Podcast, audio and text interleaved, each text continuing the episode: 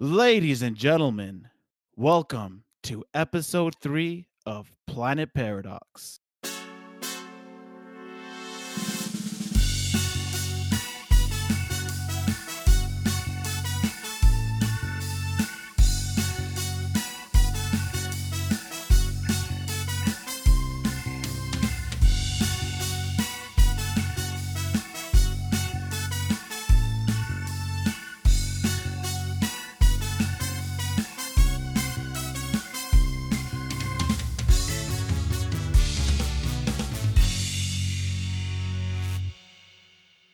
Once again, I am joined by my two wonderful cousins, Gilgamesh Howdy doody, matey. and Rai Rai, the not so shy guy. Yo, what's happening, fam? I am uh, feeling about 1 million times better than I was last week. Before we get to that, what did you fellas do today? I pretty much just uh, worked all day, just getting some overtime, hustling it, you know. I see you're essential. Yeah, thankfully now I'm re-essential. I was not essential for two weeks, but you know how it goes. What is it that you do again, Ronnie? Um, I just work at a warehouse that produces airplane and military parts that are like metal castings. Like the shell of the plane and shit? It's like yeah, different components that go to like engine parts or like parts of like weaponry and stuff like that. But yeah, we pretty much just make sure that the metal is all good to go and that they're all like in their best form before they're put into the whatever we're working on. So you deal with a lot of heavy things that can crush you, right? Yeah, definitely. We have them on hoist and um constant potential to be crushed by things. Really? Has anybody ever been crushed? Not my entire body, but I've had my thumb crushed by a part. Holy shit. Did you lose a chunk of it? Um, no, but it like broke my thumbnail, and um, yeah, it wasn't as bad as it could have been, but it, it was scary. Well, I'm glad you're okay. And you, Gilgamesh, what did you do today? I kind of had a chill ass day, man. So Ryan, whenever he has to work and the weather's bad, mostly what I'm doing on the weekends, I'm chilling indoors. So yeah, I like to go over and visit Ryan and Easton and just kick it over there because it's it's just chill to get out of your place, you know, like go for a drive Yeah, you don't want to get cabin fever. for sure. So yeah, we, I like to go and get out of my house on the weekend and just go visit them and kick it. We don't do any shit different than I would be doing at home, which is just you know putting on podcasts or music and shit and bullshitting. Yeah, yeah. So I feel like this is gonna suck. Y'all are cutting out for me because of my internet connection. I think I keep on like missing parts of the stories. Uh oh, you want to just push through a little bit, see maybe it gets a little better? Yeah, yeah, I'll, I'll keep on riding, but I'm just gonna give you a heads up. If I don't respond, we might have to just like. Oh leave. yeah, I'll edit that shit. ultimately, Ryan, as long as me and Paradox can hear each other and we can hear you when you're talking, it doesn't matter what you can hear because Craig hears what we're hearing. Kind of. It just like if, if y'all are telling a story and I like miss something is all. Let's give it a shot. We'll make it work. Um, so I want to remind our listeners that my two fellow co-hosts, they live in Portland, Oregon. Um, how far apart do you guys live from each other? It's like 15, 20 minutes. Um, I'm not sure if we want to go back to what I was talking about too. Oh yeah, yeah. Go ahead, finish up. I just I was curious as to how far you guys Yeah. live from each other. Yeah, it's like 15, 20 minutes, which if you're in any big city, that's like the standard to get anywhere. It seems like if you just jump on the highway, it's like 15, 20 minutes to anywhere. Okay. That's pretty accurate. Um, no, it's not that fucking interesting. I kind of don't like this question. I don't like starting with it all the time. It's like, who gives a fuck what I did today? But we kind of just chilled in the morning, played some video games and shit. I've been playing God of War. What do you think about it? God damn, dude. I, I should say I just beat Red Dead Redemption 2, which there's ups and downs. There's a lot of Downtime. Sometimes it's a little slow, right? For sure, and I think that uh, most people who pick up the game won't beat it, and they probably won't bother. You know, there's too much shit. It's a huge map. There's so much shit to do, and half the time you're riding your goddamn horse like 20 minutes to some other place. It's like Rockstar needs to reevaluate how much of the gamer's time should be spent riding the fucking horse. You know. Yeah, there's a lot of things that they could definitely have left out of the game, and it would have still been a 10 out of 10. But my bitching aside, this game is in fucking incredible, and it's still a 9 out of 10 in my eyes. It's really good. Witcher nailed it when it comes to the big map and still being interesting, you know? Yeah. And even even that's still too big. But I don't know. It's like, well, maybe you should just shouldn't play open world games if you don't dig that vibe. But I dig that vibe. I like having so much shit, and I 100% those games. God of War grabs you by the balls and it never lets go. God of War is playing a movie in a way that Red Dead is not, you know? That's the best best way to put it. You're playing a fucking incredible movie and it's beautiful, especially if you're playing on 4K and uh, you have a decent sized screen. It's insane when you meet. This is not a spoiler. You know, early on in the game, you go to this area where you meet the world serpent and it's basically this huge fucking gigantic snake demon. And seeing that on a big screen taking up the entire screen and kratos and his son are just in a fucking kayak in front of it it takes your breath away a little bit kind of in the way that whenever you're you know on the edge of a cliff and you're looking out over a massive landscape it takes your breath away in a similar way so this game is like it's visually stunning it's, one of the most beautiful games i've ever seen and and you get to see these fantastical norse mythological beasts which is Mhm. really up my alley i love norse mythology so it's really cool They totally nailed the grand scale of things. Like the massive things legitimately look and feel massive, and the world is just gorgeous. And uh, as soon as it came out, I had to have it. And I'm glad to see you playing it because it's a must play if you're a PS4 person.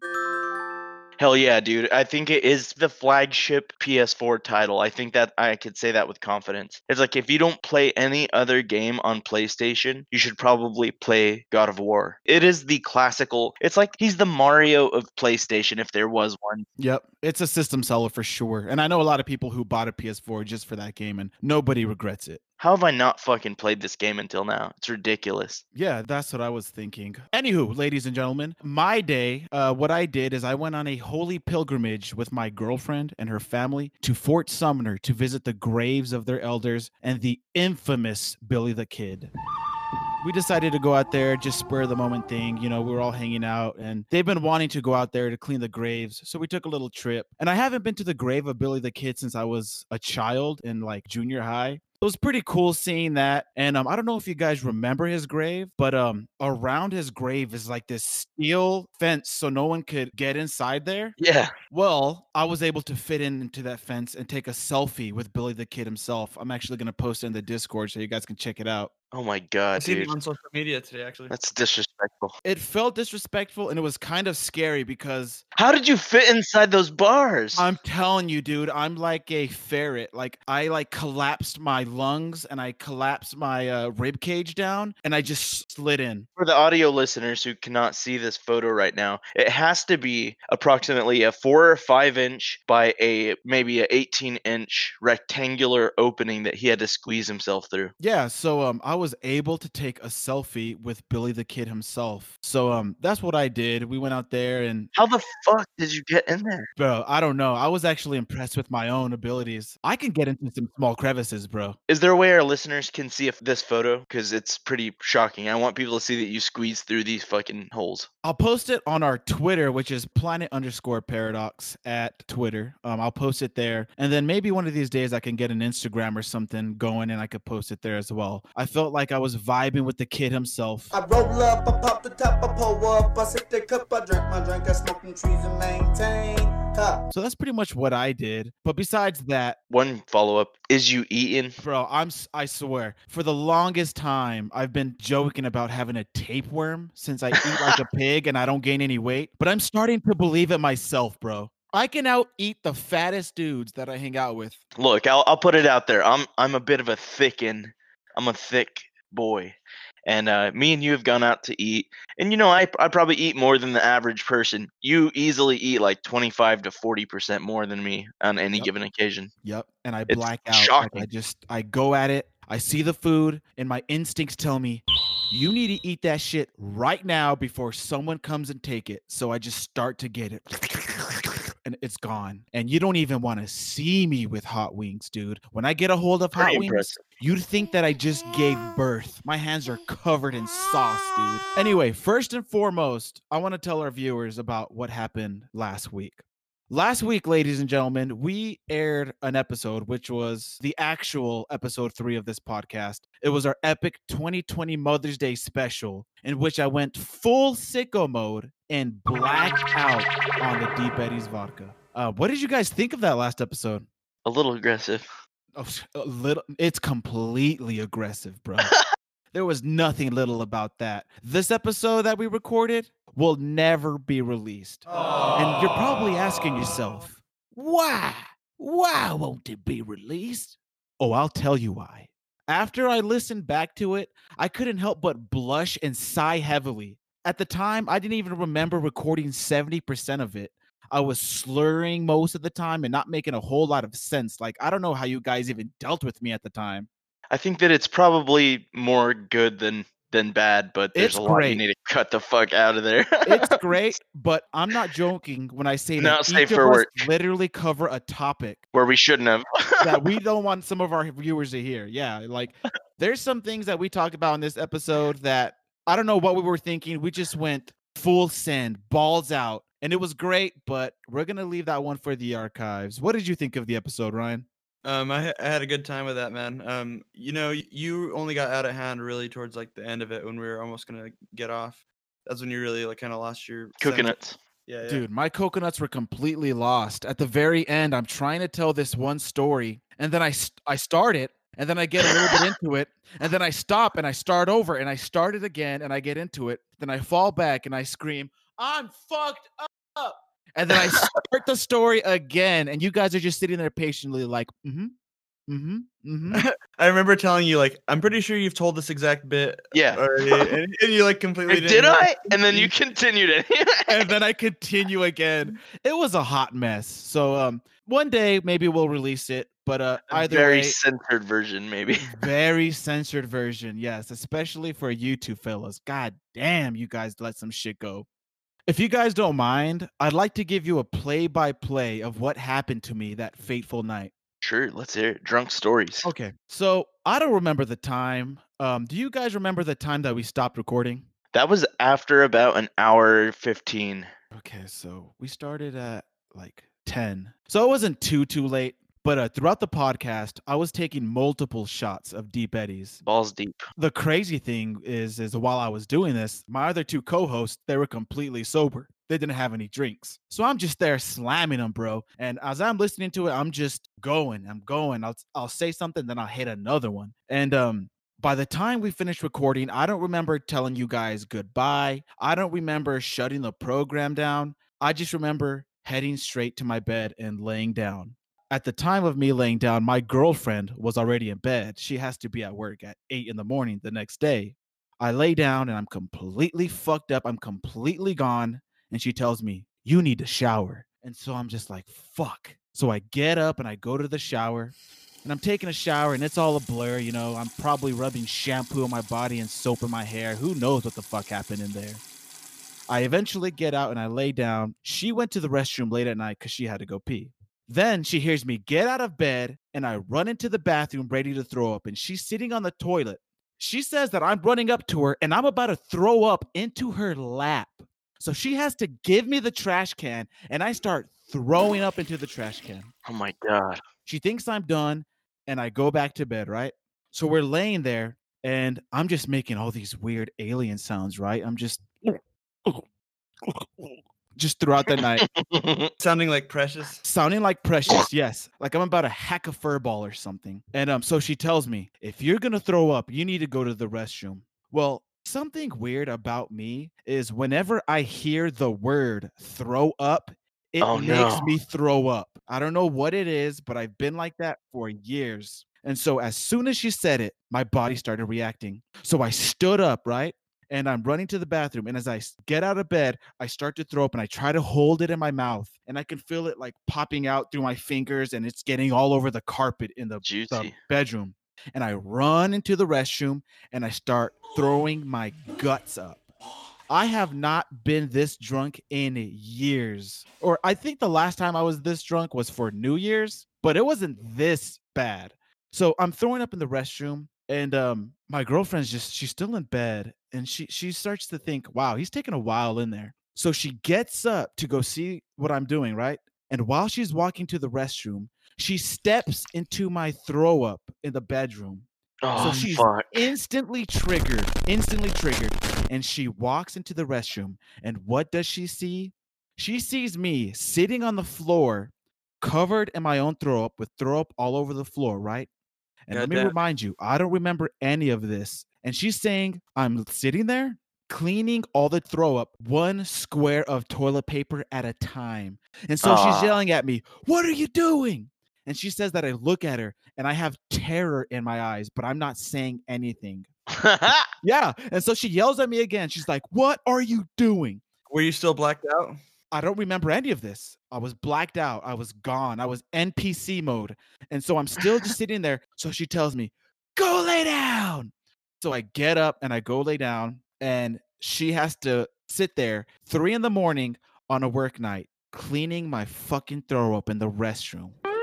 so it's safe to say she's a huge fan of the podcast. She was our first subscriber.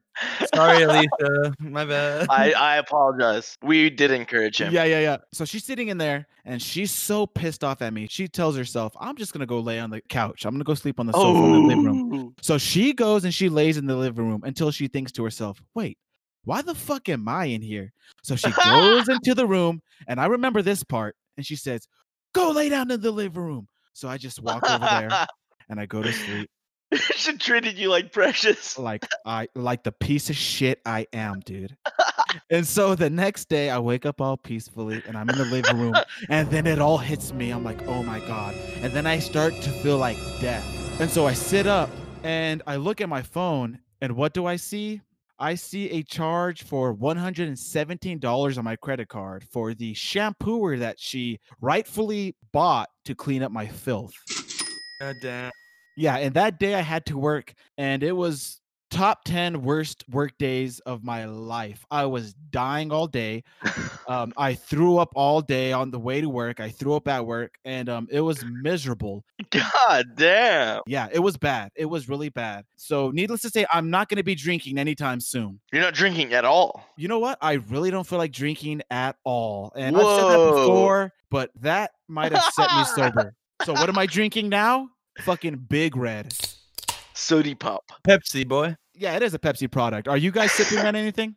Um, I'm drinking some Beef Breaker double IPA. You like that IPA, huh? Yeah, boy. It's potent. That's why your chest is so hairy. I'm having buoy.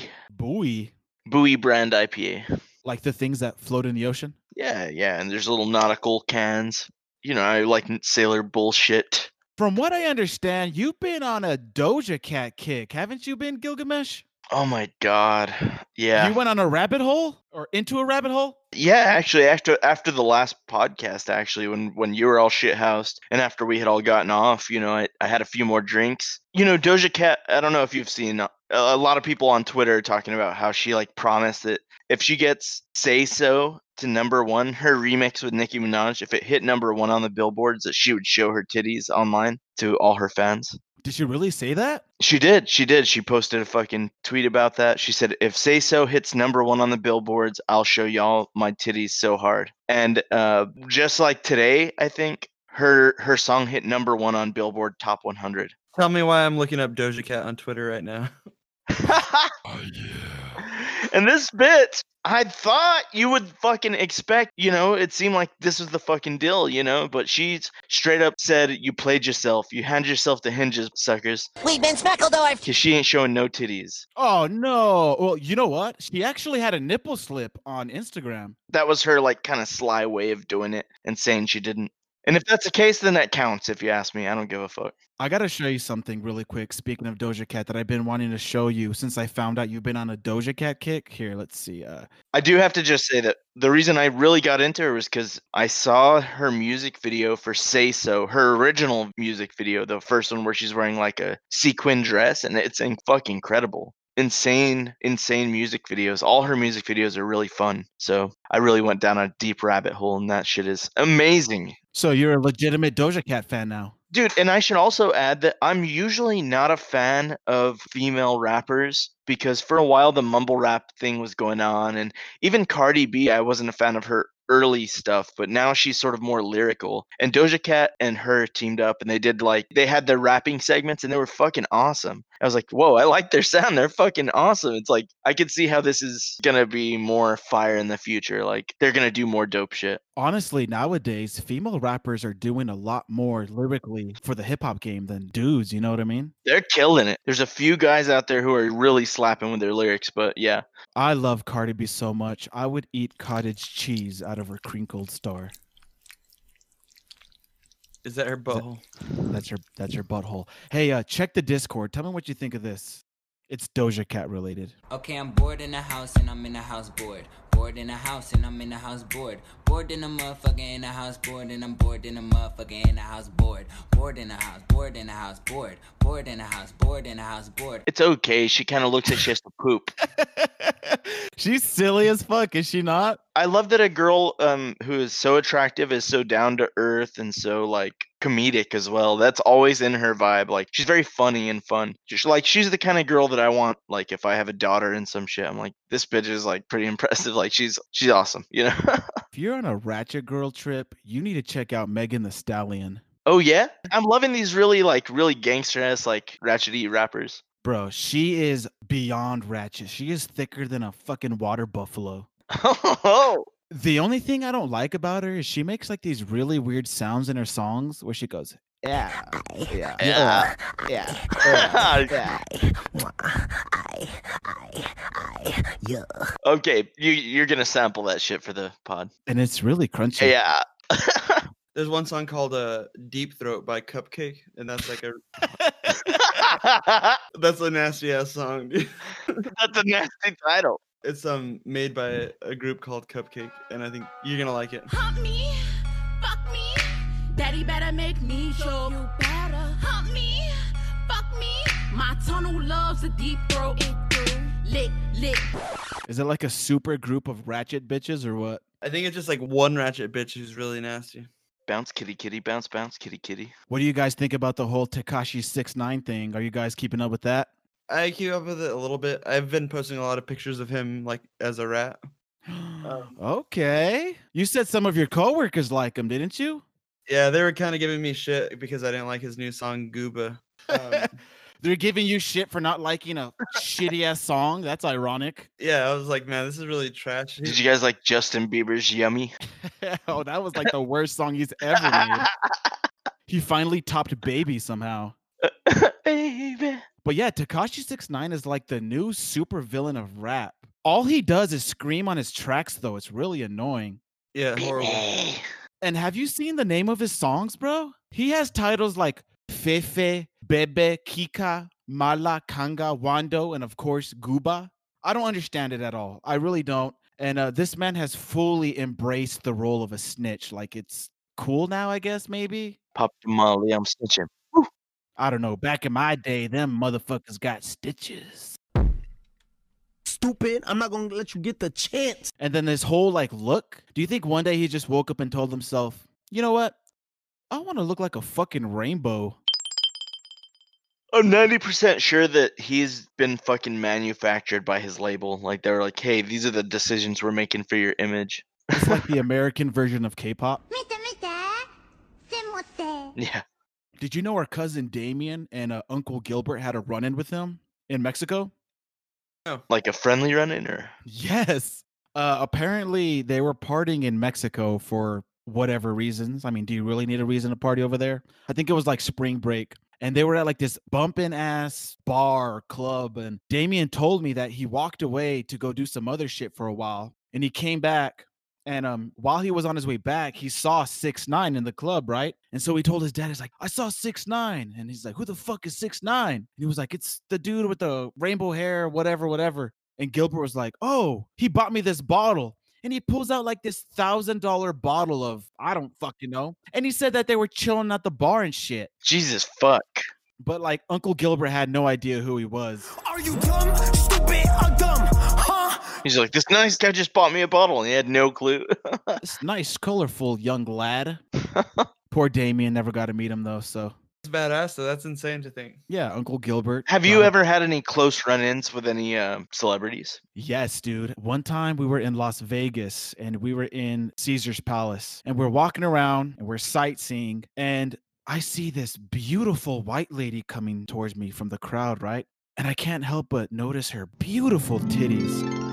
and little do I know, it's Coco, the wife of Ice T. what? Yeah, and he was with her the whole time, but I was so busy focusing on her knockers, I never realized. Ice T was next to him. Yeah. And my girlfriend's dad was like, that's Mr. Ice T. and so we turn around and we follow them. Some dude's like, Ice T. And all he says was, sup. and he kept walking, right? And he had his shades on and it was really dark in there. I don't know how he was seeing. He probably couldn't see shit. God, that's dope. And they walked into the Louis Vuitton store and we were too poor, so we kept walking. So that was my one run in with uh, a celebrity. What about you guys? Ryan? We lost Ryan. Did Ronnie die? He's on mute, it looks like. He, he's probably doing something. Um, yeah, I've actually met a few celebrities. So you know how the military always has like those fucking support the troops tours where like comedians and musicians go and like perform for troops and shit. Yeah. So uh, a few of those have happened. Like I actually shook hands with the voice of Kronk from Emperor's New Groove, Oh, yeah. It's all coming together. No. who you might know as Patrick Warburton. He's the voice actor, also the voice actor of Joe from Family Guy. Hi. Yeah, yeah. So I shook his hand in Guantanamo Bay, Cuba. He's super funny and chill. Did you watch the Avatar movie, the uh, blue people in the fucking trees and shit? Oh yes. Oh yes. Blew my mind. So you remember the military bad guy? He's like the main bad guy. He wears the mech assault suit at the end, and he's like, Yep. yeah. So that military bad guy, I shook his hand on the Harry S. Truman aircraft carrier. Uh, Hi. Yeah, in the in the anchor room, he uh, he did a little speech where he just talked to us.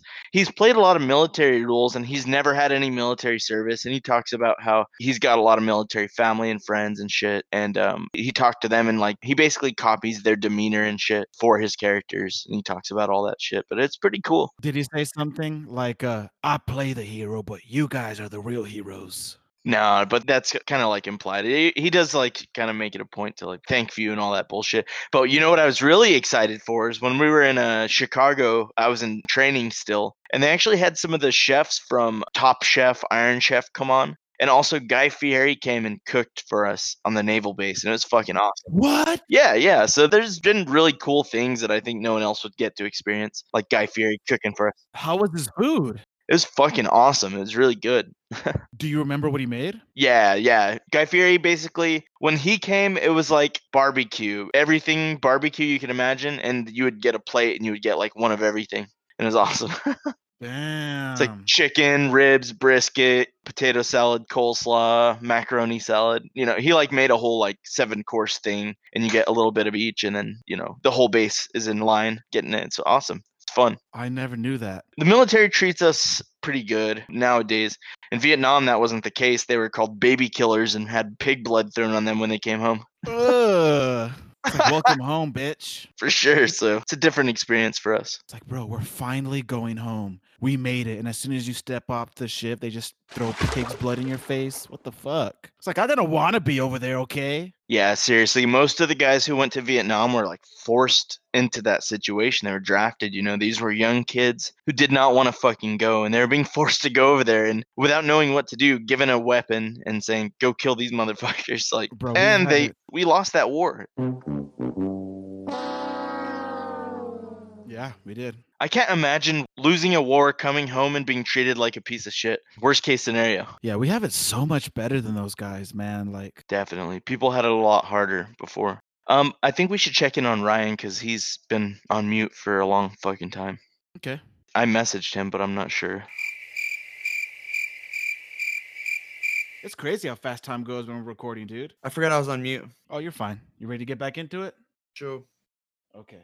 I actually met another celebrity while we were in Las Vegas. Did you guys ever watch the UFC or Ultimate Fighter? A little bit. A little bit. Well, there was this guy on there. His name was Forrest Griffin. I think he placed like second or third on the first season. And we met him in one of the casinos and we took a picture with him. Have you guys ever seen cauliflower ears up close? Yeah, they're disgusting. Oh, it's so disgusting, bro. Like that alone would prevent me from becoming a fighter, I think. And then they have to drain them like monthly and shit. We took a picture and I was standing next to his ear and I couldn't stop looking at it. I almost wanted to touch it, but that would have been rude.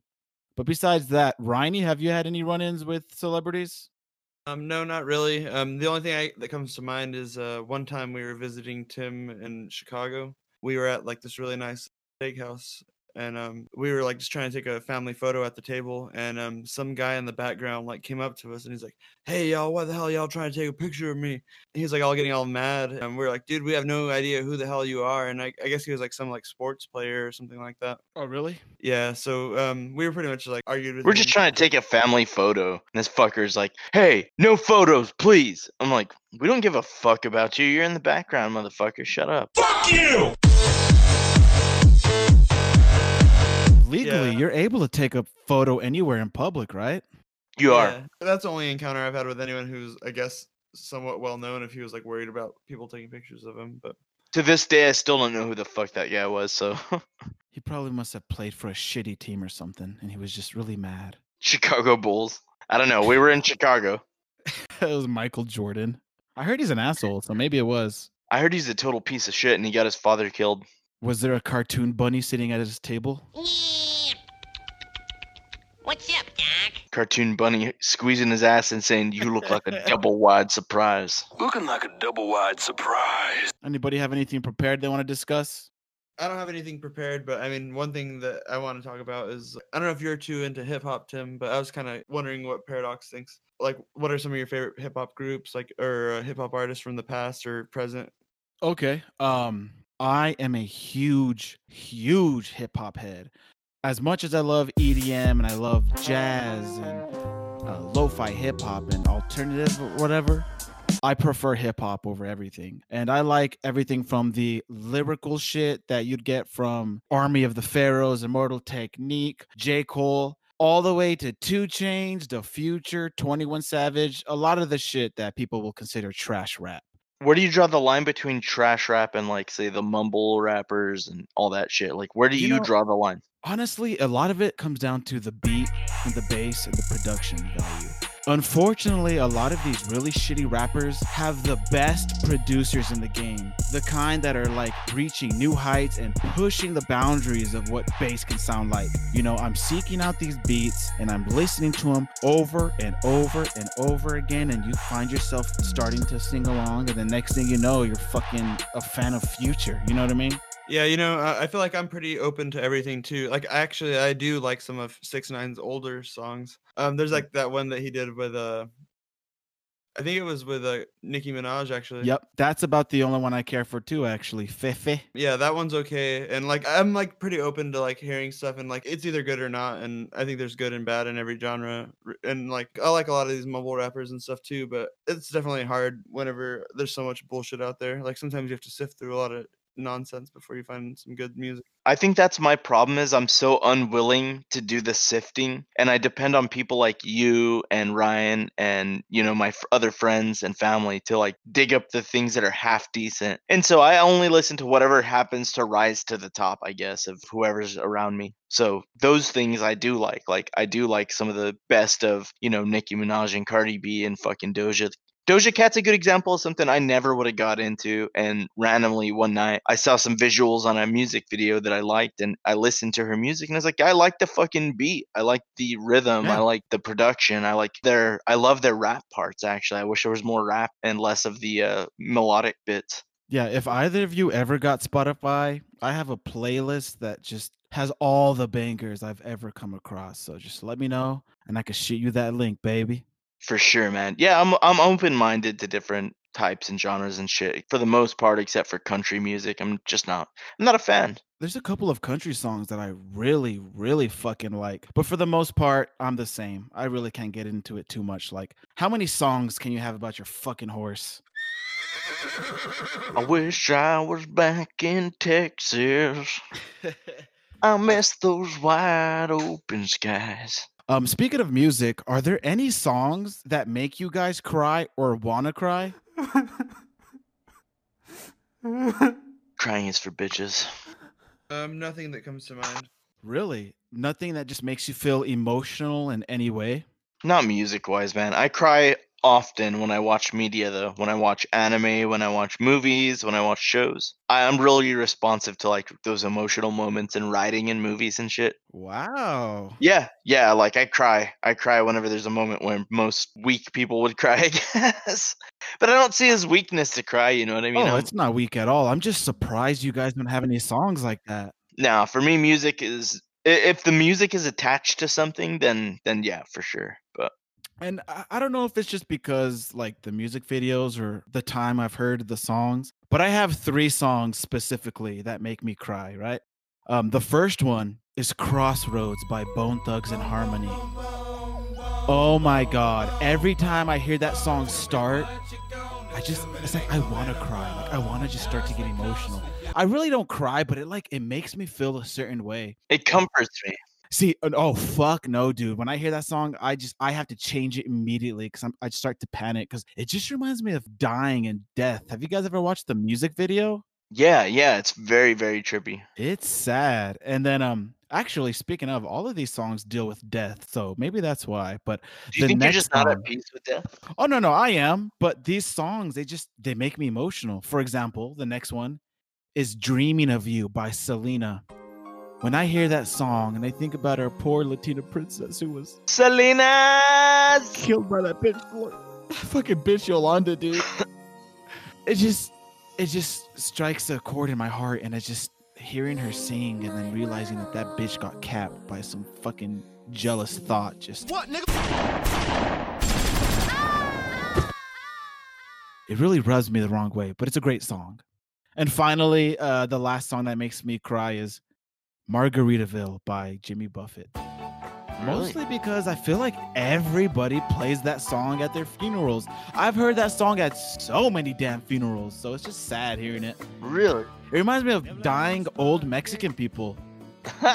It really does. But there is one other song that I don't know what it is, but I feel like I died to this song in my past life. Like the first time I heard this song, I started to feel like, whoa, I've heard this before. And it's a song called Love is Blue by Paul Mauriat. And it's a really weird song, but I don't know. Maybe just music makes me emotional. Maybe I'm just a bitch. Who knows? Play the song.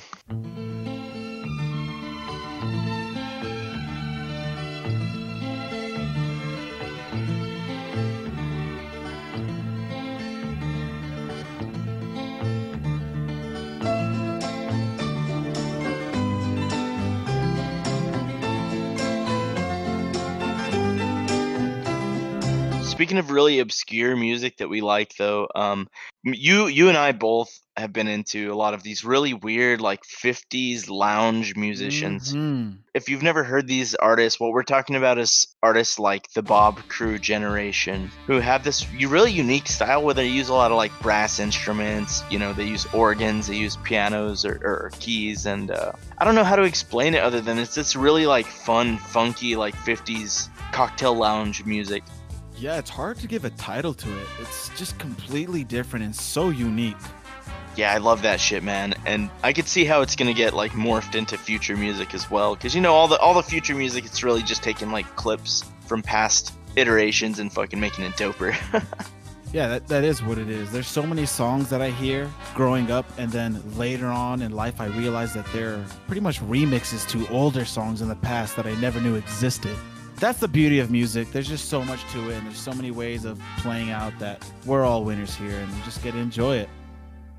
Sometimes I'll play the Bob Crewe generation at work, and all the coworkers are looking at me like I'm weird. And one of my coworkers is like, "That's the kind of music my grandpa listens to," and I'm like, "Yeah, whatever." They'll call that shit elevator music. They're not on my level. yeah, yeah, I get the same thing when I listen to bossa nova. You know, when I was in the navy, I would be playing bossa nova, and everyone would be like, "You're playing fucking elevator music? Is that what you listen to?" It's like, no, you fucking goofball. This was a whole thing in Brazil and South America. It's not elevator music.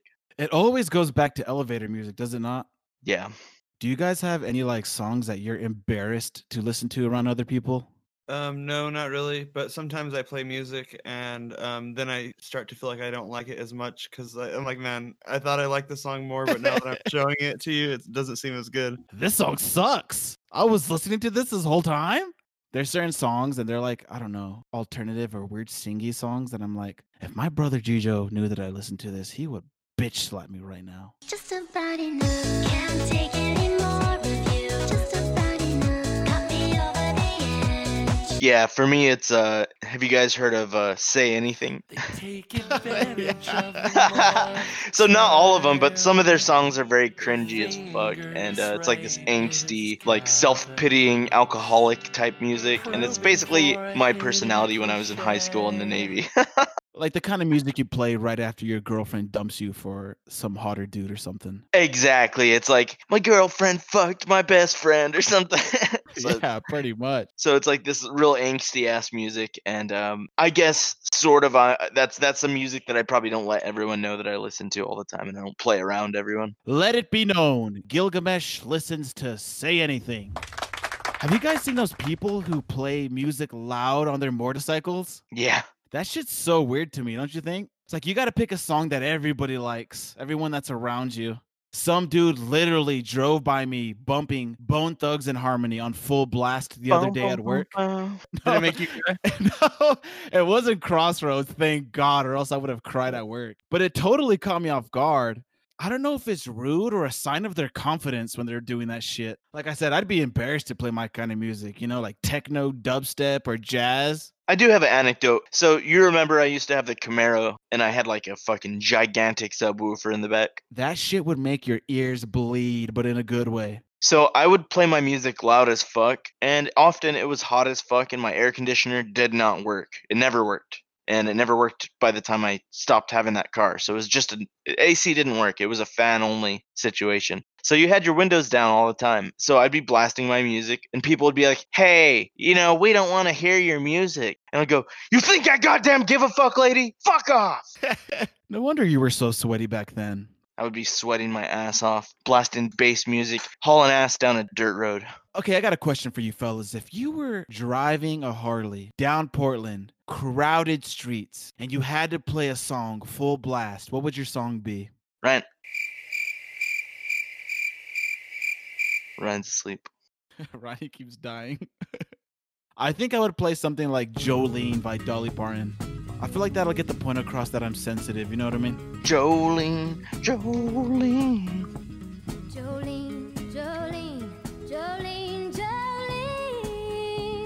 Jolene. Um, probably uh, Bossa Uh by Patsu. Patsu is so good. Every time I play a Patsu song in the car, my girlfriend always asks, Who's this? like, ooh, this one's good. So good, dude.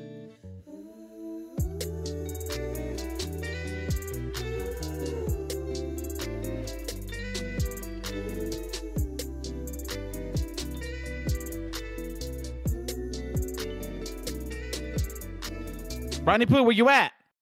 I'm chilling, dog. Okay, just making sure you're still alive. Um, I got some more topics. Anybody else have a topic they want to cover, or should I keep keep the ball rolling? Tim, you got anything? yeah, I've been listening to. Uh, I'm gonna fucking talk about Jordan Peterson. Fuck all y'all. Do it, dude. This is your podcast. no, but so Jordan Peterson, if you guys don't know who he is and you haven't checked him out yet, a good way to to introduce yourself to him is to check out his podcast. So he's available on any podcast app. Just look up Jordan B. Peterson. And this guy's basically a psychologist who talks about old stories and, and he uses stories and psychology to explain how the human brain works. It's really useful because he, he kind of like makes it interesting, you know. He's like telling you the story of these mythological characters and mm-hmm. how that story is a myth that's actually a metaphor for like how the brain works or or things like that. So uh, one of the examples of this, he talks about Cain and Abel. So we we hear about the Bible story of Cain and Abel a lot, and I Mhm. think a lot of a lot of people who have ever been to Bible's class or whatever would already know all this shit. But the, the, there's like ways that you can analyze the story and take it as deeper than it is. It's not actually a story of two brothers, but it's a story of two sides of the same human psyche. It's basically saying that Cain is the petty, destructive side of all of us, and Abel is the productive and grateful side of all of us. So we all have a Cain and Abel. You are all Cain and Abel. Okay. You're to some degree. Yeah. So the metaphor, the story of Cain and Abel is a cautionary tale that you should not let your Cain take over too much. And it's also a cautionary tale of what happens when you do because Cain is punished severely, you know. So you have to have a Um, good balance of both. Yes, and that's that's also the yin and yang dichotomy that's yeah. taught in Eastern mythology. So it's it's cool because what you start to realize is that a lot of these religions they're all teaching the same shit but using different symbology and shit like that. You know, so it's yin and yang again all over again. Cain and Abel, yin and yang, the dark and the light. It's all part of us. It's inside of us whether we like it or not. Mhm. And, and so Cain and Abel's really a story of basically the worst part of you killing the ideal self, the ideal you. Basically, it's it's all the bad side of you holding yourself back from being the ideal you, which is Abel. Abel's the ideal you, and Cain is the version of you that's holding yourself back with excuses and and shit.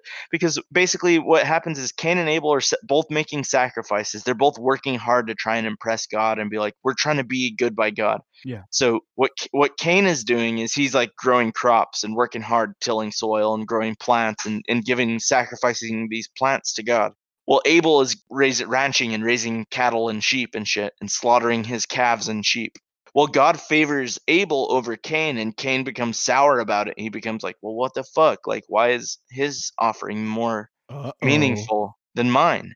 He becomes petty and angry and starts just being pissed about it. And a lot of what the story implies is that God is arbitrary. Like it's like Abel was blessed for no reason other than Abel was blessed and Cain wasn't. Abel was just like shit just works out for some people and it doesn't work out for others and that's just like the arbitrary nature of the universe. Very true. Yeah. So that's addressed in the Bible early on. It's like they acknowledge it. It's very arbitrary and you could just be a Cain you could just have a shit life and everything could not fall in your lap. And then there's a guy next to you who, like you said, I, you know, maybe karma doesn't exist because of all the good shit that's worked out for me. but yes, the luck of the draw. it's the luck of the fucking draw. I might be just be shit just works out for me and doesn't work out for other people. Yeah. I feel like that goes back to the whole idea that I believe in that everything's random. Yeah, I think everything's probabilities maybe more than random. Does Jordan Peterson ever cover dreams or anything like that? He does. He, he talks about how the domain of dreams is basically like another reality of sorts that's worth sorting out. So basically, if you're having some kind of a recurring nightmare or something, it's like there's probably an issue that you need to address. Like maybe your brain trying to tell you something. Yeah, your subconsciousness basically has some dissonance that's causing it to make waves and you noticing that, you know. YouTube's probably the best way for any any random person to just be like, I want to look up a random topic and see if Jordan Peterson talks about it because he probably does. He probably does. He is such a brilliant son of a bitch. Do you guys have reoccurring dreams?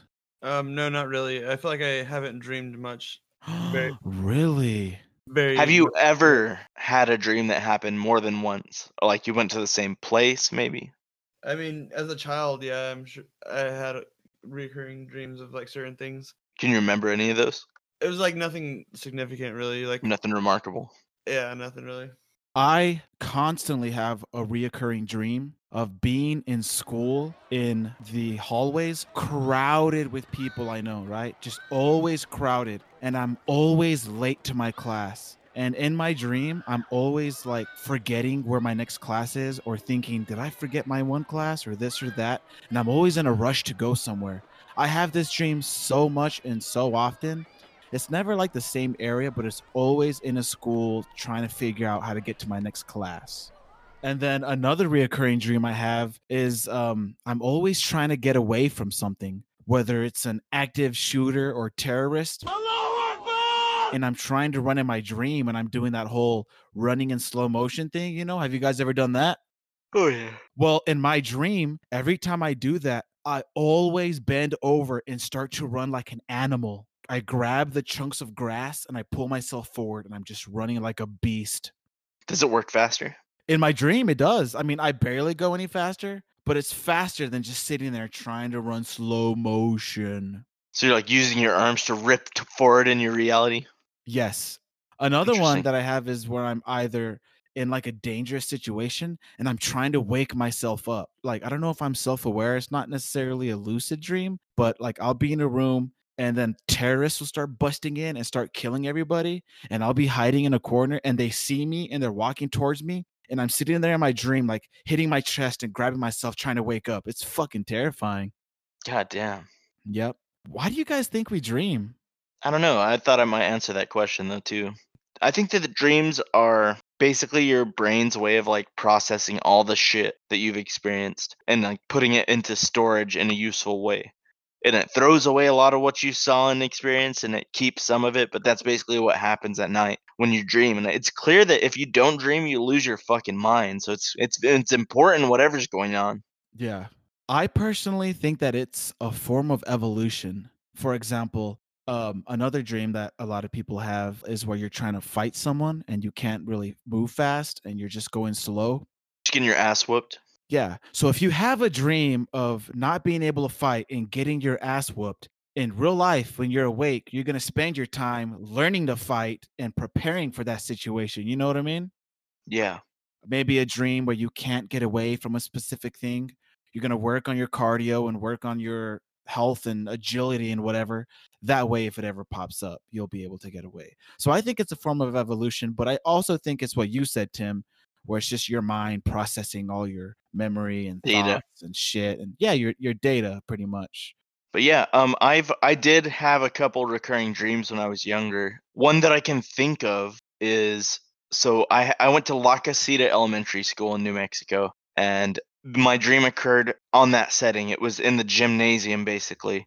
And in my dream, it was always nighttime at the elementary school, and it was I would walk Hmm. in. I was a little kid, and I would walk into the school, and like all the doors would be locked except for the front doors. And I would go inside, and there'd be music in the hallways playing, and it's very spooky and darkly lit. And um, the lights are on in the gymnasium, and I can see lights only coming from the gymnasium. All the other hallways are dark, but the gymnasium lights are on. So you walk inside the front of the elementary school, you see the gymnasium lights are on. So I walk into the gymnasium, and there's music playing. It's like fucking, I don't know, Castlevania ballroom music Oh, this you know, like- sounds terrifying. yeah, it's like dun dun dun dun dun dun dun dun dun dun dun, like some fucking, you know, Dance of Pales fucking piano. Put that shit on the edit. But um, so it, it's some like spooky ass piano, and I see a lady dancing inside of there, and she's calling to me. She's like, "Tim, Tim, come here," and it's my mom's voice. So I walk closer and I see like there's just like one light in the middle of the room and the lady's dancing and it's my mom. But I look and her eyes are like bright green, like glowing green, like spookily, like you know Oh they're my God. luminous, luminously green. I was like, this is not my mom. I know it. I know it, and it's shockingly terrifying. It's the scariest thing I could imagine. A creature is wearing my mom's face, You just gave me the shivers. I'm not even lying. That shit sounds horrifying. dude. I'm I'm like I'm kind of tearing up right now because it scares me. And I knew I was scared. I was like, I have to get out of here. I have to get out of here. And she was dancing and she was like calling to me, and my body was like I couldn't control it. I was like slowly walking toward her, and she hold, had her hand held out to me like she was like smiling, and she's like, "Come here, come here." And I knew that if I held her hand, I was fucked. I, I was oh gonna my die. God, bro. And I was just walking toward her, and I had like my hand held out like I was gonna grab her hand. Would you wake up right before you grab the hand? So this dream happened multiple times and in different versions. I would wake up right before I grabbed her hand, but eventually the dream went further. So the dream progressed later on. I would have it again later, and eventually it went to where like I, I knew I knew already that I was gonna walk into the auditorium and meet the lady with the green eyes, and I knew she wasn't my mom. So it wasn't scary, you know, on the fifth or sixth visit You got used to it. it was like playing a video game and it's like i've been here before. I know she's evil. I know i can't i know i have to go in there and have this encounter but i know that i can escape if i plan. So like i have a plan for it. I know i'm gonna meet her and i know she's gonna call to me but i'm gonna be like no you're not my mom. Fuck off. And i, I like ran. And there was a school bus waiting outside that would drop me back off at home so I jump on the school bus, and I remember distinctively that in the school bus there's a golden scarab. It's like an amulet, kind of golden Yeah. scarab beetle, but it's alive. It's a fucking golden scarab, and it's like on the emergency exit in the back. And I remember I'm like that lady with the green eyes is screaming, and she's chasing me out of the auditorium, and I'm running toward the bus, and I like barely get on the bus in time, and she's like grabbing my legs, and I'm trying to like run and grab that golden scarab beetle, and then I wake up God. Never really got past what happens or whatever, but I don't know what happens when she catches me. Wouldn't it be crazy if one day you just revisited that dream Ah man, and you completed it or something? it'd be insane. I don't know what would happen, but it's basically a cautionary tale about like people who I don't know don't trust your own mom. You know they say you forget 90% of your dream the first 10 minutes that you're awake? I'm sure this is a diluted version of that, but like, there's no way I would remember all these details of this dream if it didn't happen so many times, and it would it, it stuck with me. You told it so well, bro. It kind of made me almost emotional how scary that sounds. The idea of something like pretending to be your loved one and calling to you to your death is like I think it's it's a visceral like fear. Fun fact I have written down so many of my dreams that I've had. I've always had that habit of having a notepad or a voice recorder as soon as I wake up, and I'll just go to town, just writing everything that happened. And I have a lot written down. So maybe in the upcoming episodes, at one point, I can go over some of my dreams because they're wild. For sure, we should do a deeper dream dive, but for now I would like to briefly touch on have you ever had a lucid dream, a dream in which you had some control at all? The only time I've ever questioned being in a dream, we were at my old house and we were playing catch, but we were playing catch with a bottle of Jack Daniels and we're just throwing it really far and catching it. And I remember they threw it to me and I caught it and I was like, we're playing catch with this bottle of Jack Daniels? Surely I'm dreaming, right? And I like look up and then I wake up. So do you think every time you try to break that wall that that you snap out Yep. of it and you wake up? Every time I, I get the hutch that I'm in a dream, I wake up. And it's really Wow. annoying because I know there's a few tactics you can use to uh, find out that you're in a dream. For example, looking at your hand, looking at a watch, or throughout the actual day, you know, just pinching yourself, which is kind of weird and annoying. But, you know, eventually you'll get the habit and you'll do it in your dream and realize you don't feel it. Then you'll be able to lucid dream. Interesting. How about you, Rainy? No, I I don't really. I don't remember my dreams that much in the first place, and I have definitely never lucid dreamed. That has never ever ever happened. Not not a point where you're like, I think I'm dreaming. Like you've never like became aware. Possibly, But not that you could remember, huh? no. It's hard, man. It's like sometimes dreams are like so vivid and you remember it's like a video game or a cartoon that you watched almost. Well, you know, I never remembered my dreams whenever I would smoke. And as soon as I stopped, it's like a fucking IMAX movie. It's great. Um, I have had a few lucid dreams. Oh. So Devin, I know he he like intentionally practiced his lucid dreaming, but any lucid dream I've ever had was accidental, hundred percent. I remember the first lucid dream I ever had. I was younger, um, and in my lucid dream, I remember the first. I was in something like a Costco or a Sam's Club or you know something like that, a big box store. Hmm And in my dream, I was like, you know what? I'm dreaming. I was like, this is a dream world. I can do anything. I can make anything appear. I said, I could make a giant fucking wrench appear. And a giant goddamn wrench appeared in my hand. I was like, Oh my god. I was like, what the fuck? I was like, I can make a giant McDonald's play place appear in the horizon. And I did. And a giant fucking McDonald's play place the size of a castle just appears. And I just go inside the tubes and I'm in this like colorful tube world. And I'm like making other stuff appear. I'm like, I make food appear. I make drink appear. And, and, and I'm just like fully controlling shit. Um, and then I wake up eventually. Um, there's another lucid dream I had where I could fly, and this was an ex- excellent lucid dream. And I, I don't remember too much about it, but I do know that it was in a natural, like forested area, and it was nighttime. I discovered that if I focused, I could actually control my body and fly without flapping my arms or any stupid shit like that. You could just like you know control your body and levitate where you want. Um, so that was pretty cool Do you remember where you flew? up and just above this massive forest scape basically in a night sky. So i didn't i didn't like go uh, uh, you know around the world or anything. I kind of stayed in this one like region flying over this like beautiful nighttime forest with like lakes and rivers and stuff and it was gorgeous. It was like really really realistic and cold. Your dick's just flapping in the air. yeah that, I, don't, I don't think you're even conscious of your body so much but you do feel like you're flying and it's you you know? Um, and then there's one one third one that was less lucid but like very vivid and it was i was driving in a vehicle in a truck on a highway near a coast with all my family in the vehicle with me in this dream so it was like my parents were in there my brothers and sisters were in there with me all of a sudden we drive off a rail and we're like hurtling toward the ocean we're all gonna die Oh.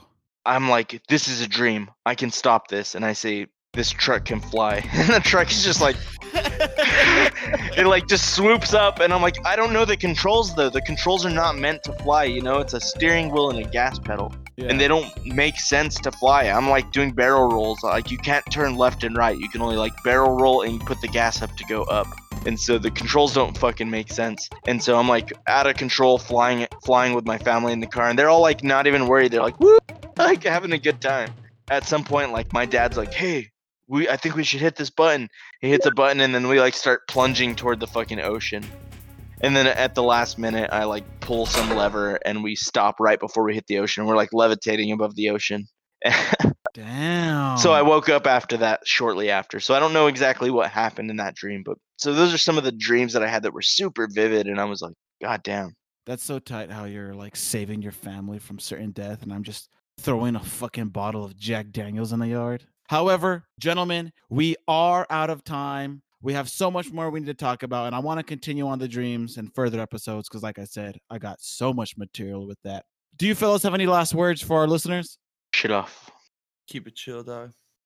And all I want to say is either they like you or they don't. Never try to convince somebody of your worth. Respect yourself and be with people who truly value you. But if, if if everyone doesn't respect you and doesn't value you, you might be a piece of shit.